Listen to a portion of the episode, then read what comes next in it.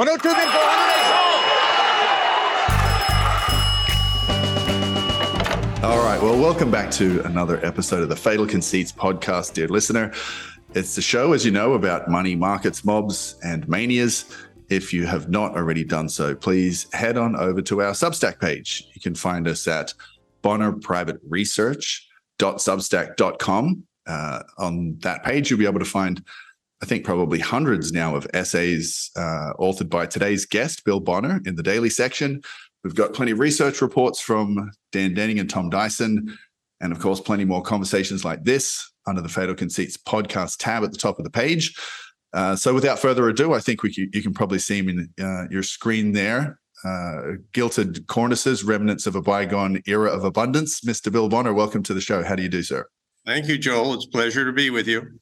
Yeah, you're up there in uh, Baltimore at the moment. In That's great. Baltimore, and and you're right. It is kind of the bygone remnants of an ancient civilization.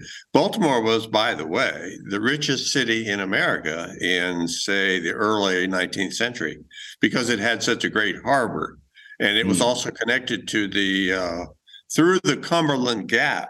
It was connected to the whole mid. Uh, what do you call that? The Ohio on the, on the Ohio Valley and all that area over there on the other side of the Appalachian Mountains. So it Mhm. was a big important in port for people coming from Europe and a big important port for people making mostly food things that they, they exported to Europe. And people got rich. And they in, in movies from say the 1920s or so, maybe a little bit later, they will frequently have a rich person as somebody from Baltimore. And that to us seems so unlikely now. It's hard right. to to be rich like a like a Baltimorean is kind of like to yeah. be rich like a like an Argentine, which you know Same thing. Yeah, very talking similar. to you from yeah exactly exactly and and I I just I'm kind of racking my brain here, but how on earth were they able to get rich? Without uh, ESG uh, governance and diversity boards, and uh, it seems well, without implausible. that was before the foundation of the Federal Reserve. I mean, how did they how did they know what interest rates to charge? You know, they were building in the early 19th century here in Baltimore, they had huge factories. They made things. They made things that they exported at a profit. How did they know how to do that without the Fed showing them what interest rates to charge and so on? And without Yeah. the Fed printing money to stimulate them. Nobody stimulated them at all. They were stimulated by the desire to make money, I guess. And they did quite well with it. And that, but now we have, thank God, we have the Fed to stimulate the economy when it's needed, to support the stock market when it seems to be falling, and to provide us with the interest rates that we need. How they know what interest rates we need has never been clarified, but that's one of the mysteries of the Fed. yes, we certainly couldn't rely on uh, the market self-stimulation. Uh, needs No, to be no. top down, top down. So speaking, uh, of course, that dovetails into news this week of uh, I don't know whether you would call him uh, our colleague, but but another another uh, economic luminary, Mr. Mr. Benjamin Benjamin Bernanke, who was awarded the Nobel Prize in Economics. This, of course, Yeah. is the man who uh, had the courage to act and who saved us from not having an economy on on Monday, uh, as as he warned us with such. Uh, such October the 5th, there we are. in 2008. You know, he's, he went before Congress and he said, look, if you guys don't pass this act, which I think was the, what was known as the TALF Act, it was a lot of spending to try to stimulate the economy, that if you don't pass this, we may not have an economy on Monday. He was talking on Friday. And uh, thank God he rose to the challenge and showed that courage to act, because otherwise we still wouldn't have an economy. what what does it say about i mean it does seem so through the looking glass you know up is down back is you know forwards when we see that not only did the man who you know failed to foresee the bubbles that had- been created during the greenspan era and that had led to the you know to these these enormous uh, imbalances and malinvestments in in particular the housing market. I remember your i remember yourself writing about um you know huge irregularities uh, in the mortgage-backed securities markets, and, and Eric Fry writing about that. Our colleague Dan Denning uh, was was on the case, of course. So mm-hmm. it seemed like everybody except Federal Reserve economists were on the case. yeah, um, yeah. What what does it say that 14 years later, having uh, you know stimulated, it seems now even now even a larger bubble that we not only look back and have not learned our lesson, we're gifting the guy uh, the the highest prize there is in in the dismal science. Well, I think those people at the Nobel Committee must have a sense of humor. That's all I can think of. They, a sense of humor. they, they, are very either very dumb or very cynical, and I'm not sure which it is because Ben Bernanke, if you remember that time, he was wrong about everything.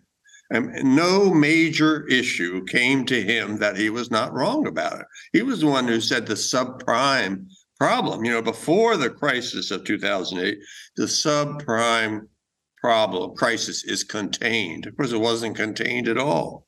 And he had all these things that, that were idiotic, like zero rates. He came up with that QE. He didn't invent it. It was the mm-hmm. Japanese who, who, who developed it. But a lot of these things, which now we see clearly were are the cause, the proximate cause, not the only cause, but the proximate cause of our inflation and our economy, which is now melting down in order to try to contain inflation, those stemmed from policies put in place by Ben Bernanke.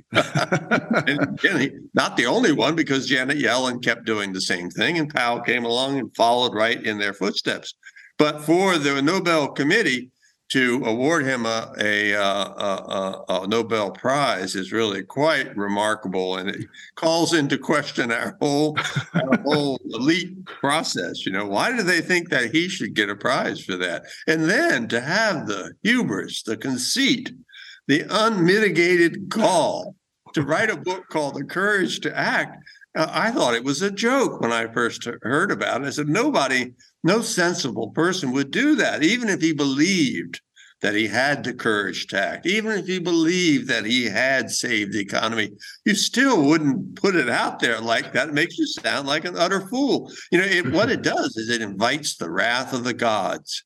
You know, there's somewhere they, up there. There, they, they must be after him now. I don't know yeah, what they're going to do, but got to be after him pride before the fall and for for a man with a legacy unblemished by as you said a single success in the in the real world. So it uh, it does beg a lot of questions. But uh, let's fast forward then uh, 14 years after uh, that fateful uh, october friday uh, to where we are presently. And as you look across the landscape i know you spend a lot of time down here in, in argentina and then split between both sides of the atlantic. When you look around um, you know, when you look forward to what has happened in in Argentina, you know, they've they've been at the forefront of every boneheaded uh, economic and financial policy known yep. to man, real pioneers in the uh, in the in the dismal art.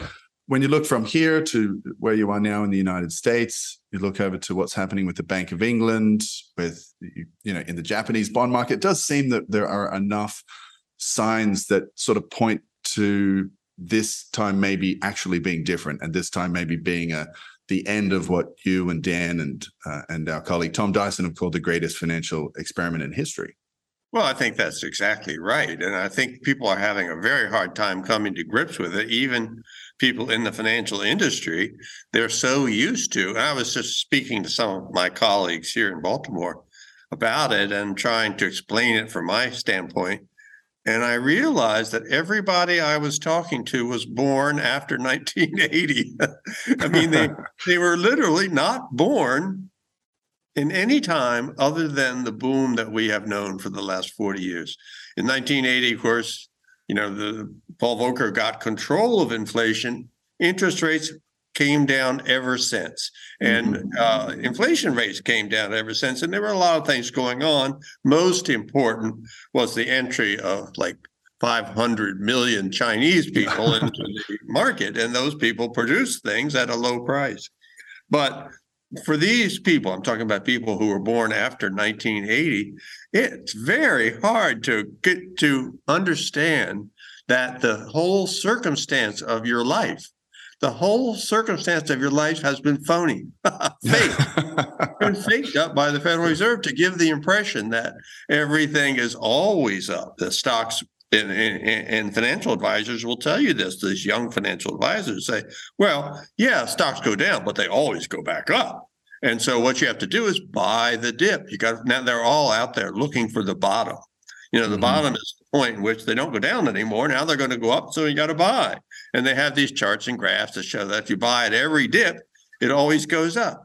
But it's not that simple at all. If you had bought stocks in 1966, which was a uh, a good year for a stock market, you would have held them for the next uh, 16 years until 1982, really, and they would have they the, the prices would have been about the same, but because inflation was happening, you would have lost 75% of your money.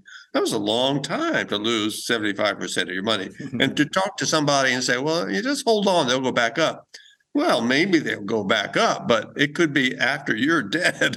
you know, we don't have an infinite amount of time here, so. Uh, and so there are times in history, and I think this is the key point that if you look at anybody who is telling you they have a good track record, of course that's everybody, and uh, in the financial industry, you know they they boast about what they've done and so on.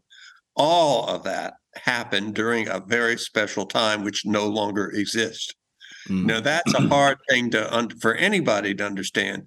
And it's not that I'm saying, by the way, I'm not saying this is a new era. I'm saying this is the old era. what, we, what, we've been through in the last, mostly the last 10 years, but this could you could stretch it and explain that whole 40 year period was a uh, a grotesque and unusual series of things that came together, mostly including federal money printing by the Fed and uh, Q, QE and all the other things that they were doing.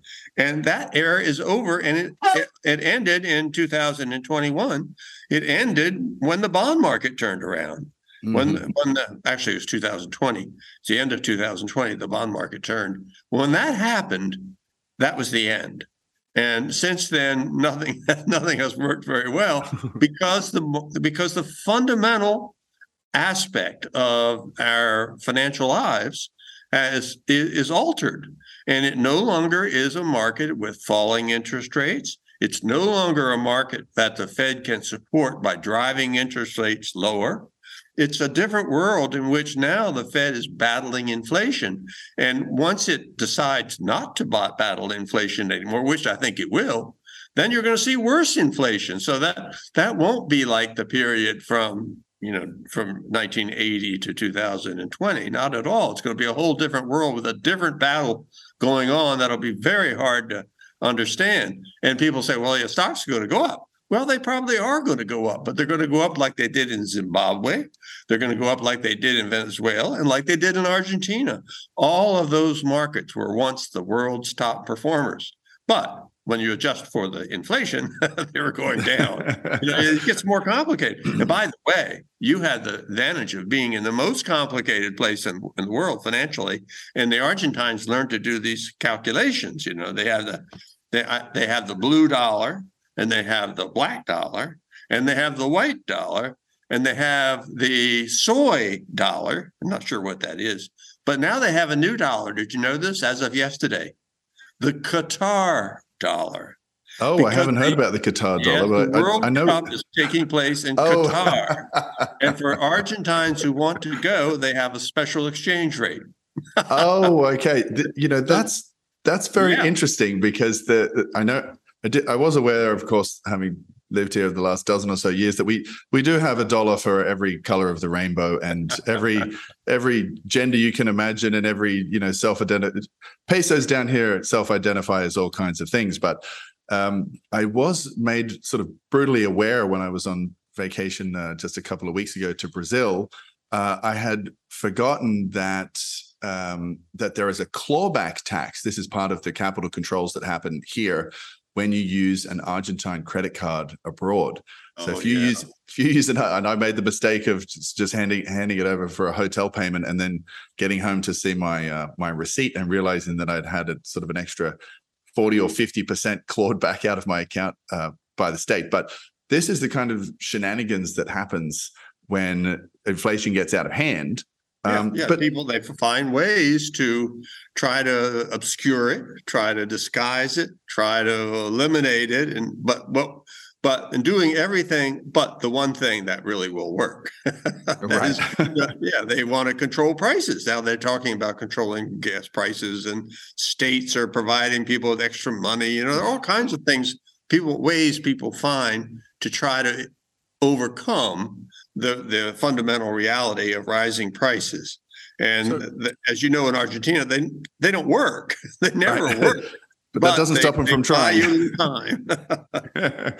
so let, us uh, go back a little further then, because I I was speaking to somebody just yesterday uh, about this, and and a common um, kind of rejoinder to this narrative that that uh, that we present in uh, Bonner Private Research is that well, and I get this all the time, and I'm sure you do as, as well, where people say, well, you know, we've we've seen this before. It was the 1970s. Look, we had an oil embargo where a major oil producing bloc took supply off the global markets. We had the Nixon shocks. Uh, you know, we had double digit inflation. It was it was runaway. Um, and then, you know, we got our Volcker, uh, and he marched in and whipped everyone into shape. Uh, And then, as you said, and then we're off to the races for the next 20 or uh, 40 odd years, rather. So, what about today uh, is different fundamentally than the, that 70s landscape that people think will just kind of, well, we'll muddle through and then we'll be off for another, you know, be off to for a moonshot again?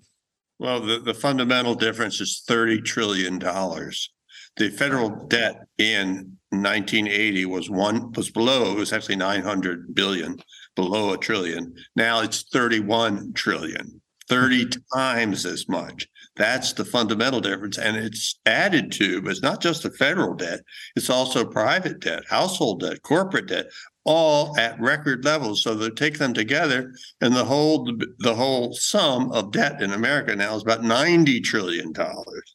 And what happens is in in this process of rates going up to bring things back to normal, the cost of all that debt goes up.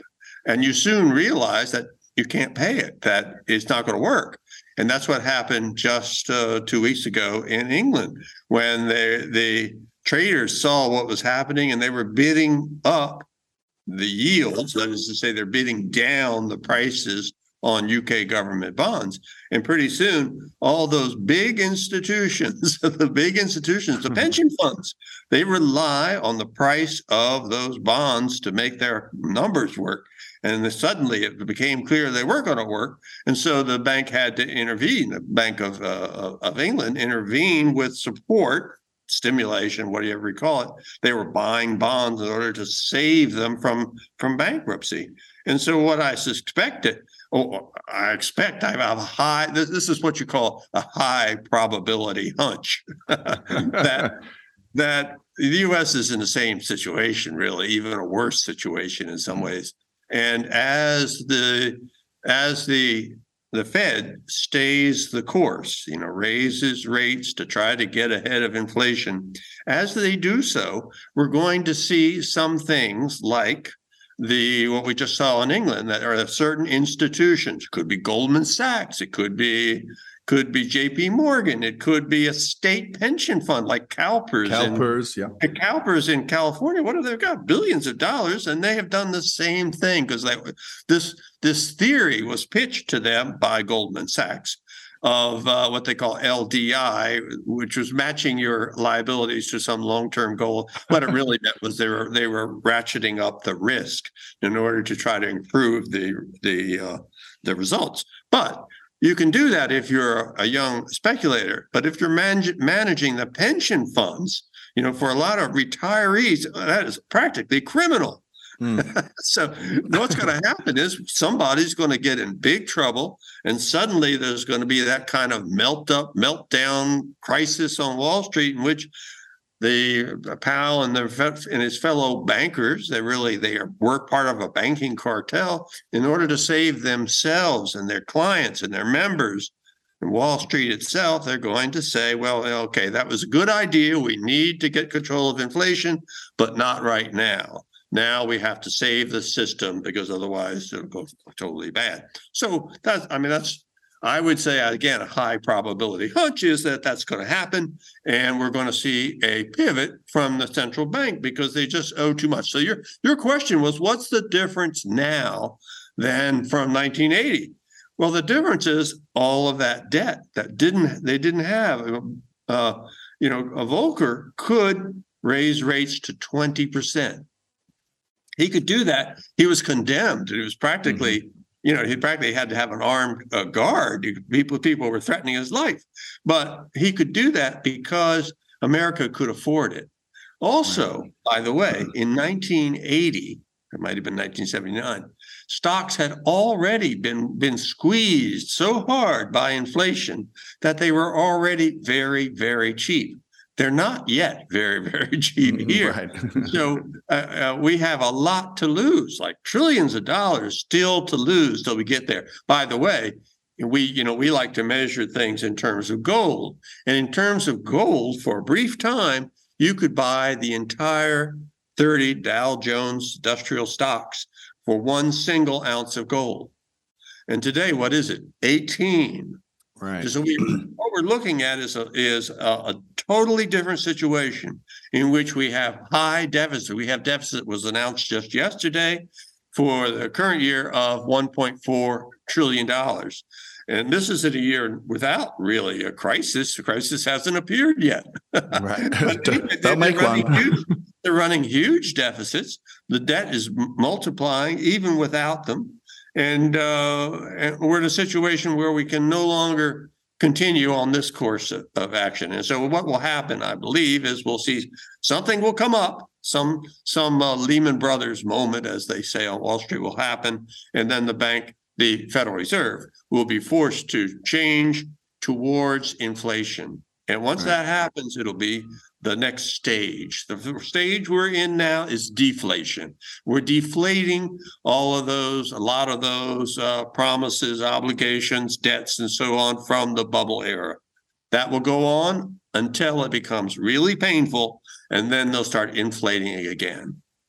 And so, this is uh, what sets the backdrop for uh, something that Richard Russell wrote about maybe 10 or 12 years ago, but it's the idea, and Tom Dyson, of course, has written about it um, uh, over on our Substack page as well. And that is the idea of uh, cash now, gold later. So gold after the pivot when hyperinflation uh, it heads off to the races. Yeah, and we see so far that that advice has been very, very good. Mm-hmm. Nobody really took it totally because it just felt awkward. You know, we saw inflation running at 8%. So who wants to hold cash when inflation is running at 8%? But in fact, dollars and ended up being the best investment so far this year. Right. so cash sort now, rubles.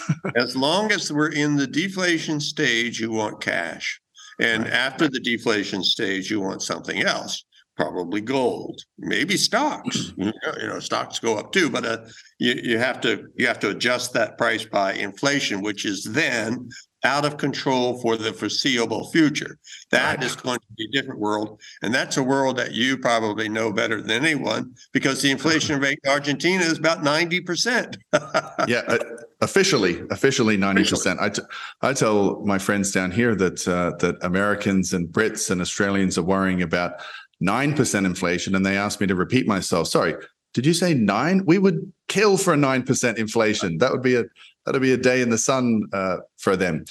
Uh, and so from then, from the past uh, and and the setup to where we think we kind of are uh, right now, uh, I was speaking with our colleague last week, uh, Mr. Byron King, and he and I spoke a little bit about the end of these three cheap, abundant stimulants of this kind of modern world that we've that we've all come to just take for granted certainly in the last 40 years. Uh, and you've alluded to a couple of them already but we're, we've, we're coming to the end through various geopolitical uh, kerfuffles and conflict of cheap energy. And we've outlined this uh, over at Bonner Private Research and this feeds into our trade of the decade uh, which is long conventional energy. But that's it. That whole era of of of you know cheap, reliable local gas for from various places seems to be coming to an end. this era of mass produced manufactured goods and tight supply chains unruffled by uh, by policies or global lockdowns that seems now to be coming to an end and of course we as you've spoken about we have potentially the end at least for the foreseeable future of cheap and available funny money cheap and available discounted credit um, what, where do we go exactly from here and I mean, is it time to just build a bunker and and and buy gold and do nothing? I mean, like, how does the average person live through this if they're well, if they've I, got that in their mind? One thing that we learned from the Argentine example example is that you can live with uh, inflation at a fairly high level, and this is not the first time they've done it in Argentina you can live, but you can't live very well. the, economy, the, economy, falls apart, and you need to have protection from the local currency, which of course is what you do and what foreigners in Buenos Aires do because they they they operate on dollars rather than pesos. They're not they're not prisoners of the local peso economy. And in a larger scale, when and when the economy turns around with the pivot on the Fed and, uh, and more inflation in the US, that will be a similar reality in America, in which you will not want to be dependent on the dollar completely, which is why you'll probably want to move assets into things which are not dollar dependent, like gold, minerals, real things, timber, you know, I'd like to be in the timber business. it looks good to me. Farming, you know, a lot of things which are real and don't depend entirely on the value of the dollar. So I think that's where you're going to. That's where we're going to end up. Right. Okay. Argentina. The end of the world, by the way. No, it is not the end of the world. Things go on, but they get more confusing. And, they, right. a lot more confusing, and people don't know what to do or what to make of them. And that's where you get the real problems because they feel cheated. And they are cheated. The whole idea of inflation is to cheat people. And so the guy who's worked all of his life, he's expecting his pension, and his pension comes in, and he realizes it's only worth half what he thought it was going to be worth. That guy gets pretty mad. And he justifiably he mm-hmm. gets angry, and next thing you know, he's out on the street or voting for somebody that he probably shouldn't vote for, or what you know. People look for solutions; they want solutions. They, they that's when they turn to the guy who has the easy solution, and that guy is almost always a fraudster.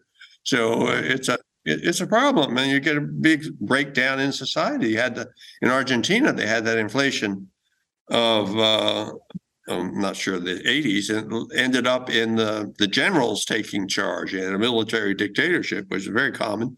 In uh, Venezuela, you have that puppet government. I don't know what the world they are doing, but the, the guy, Maduro, said that he had a crow or something on his uh, shoulder who was whispering in his ear. Uh, channeling the uh, Chavez, who was dead. sounds sounds kind of but uh, Sounds as reasonable as uh, you know. Maybe we should maybe get the Nobel Prize, the Nobel Committee, to give that guy a prize for telepathy from some yeah. from from the great beyond or something. Yeah. Yeah.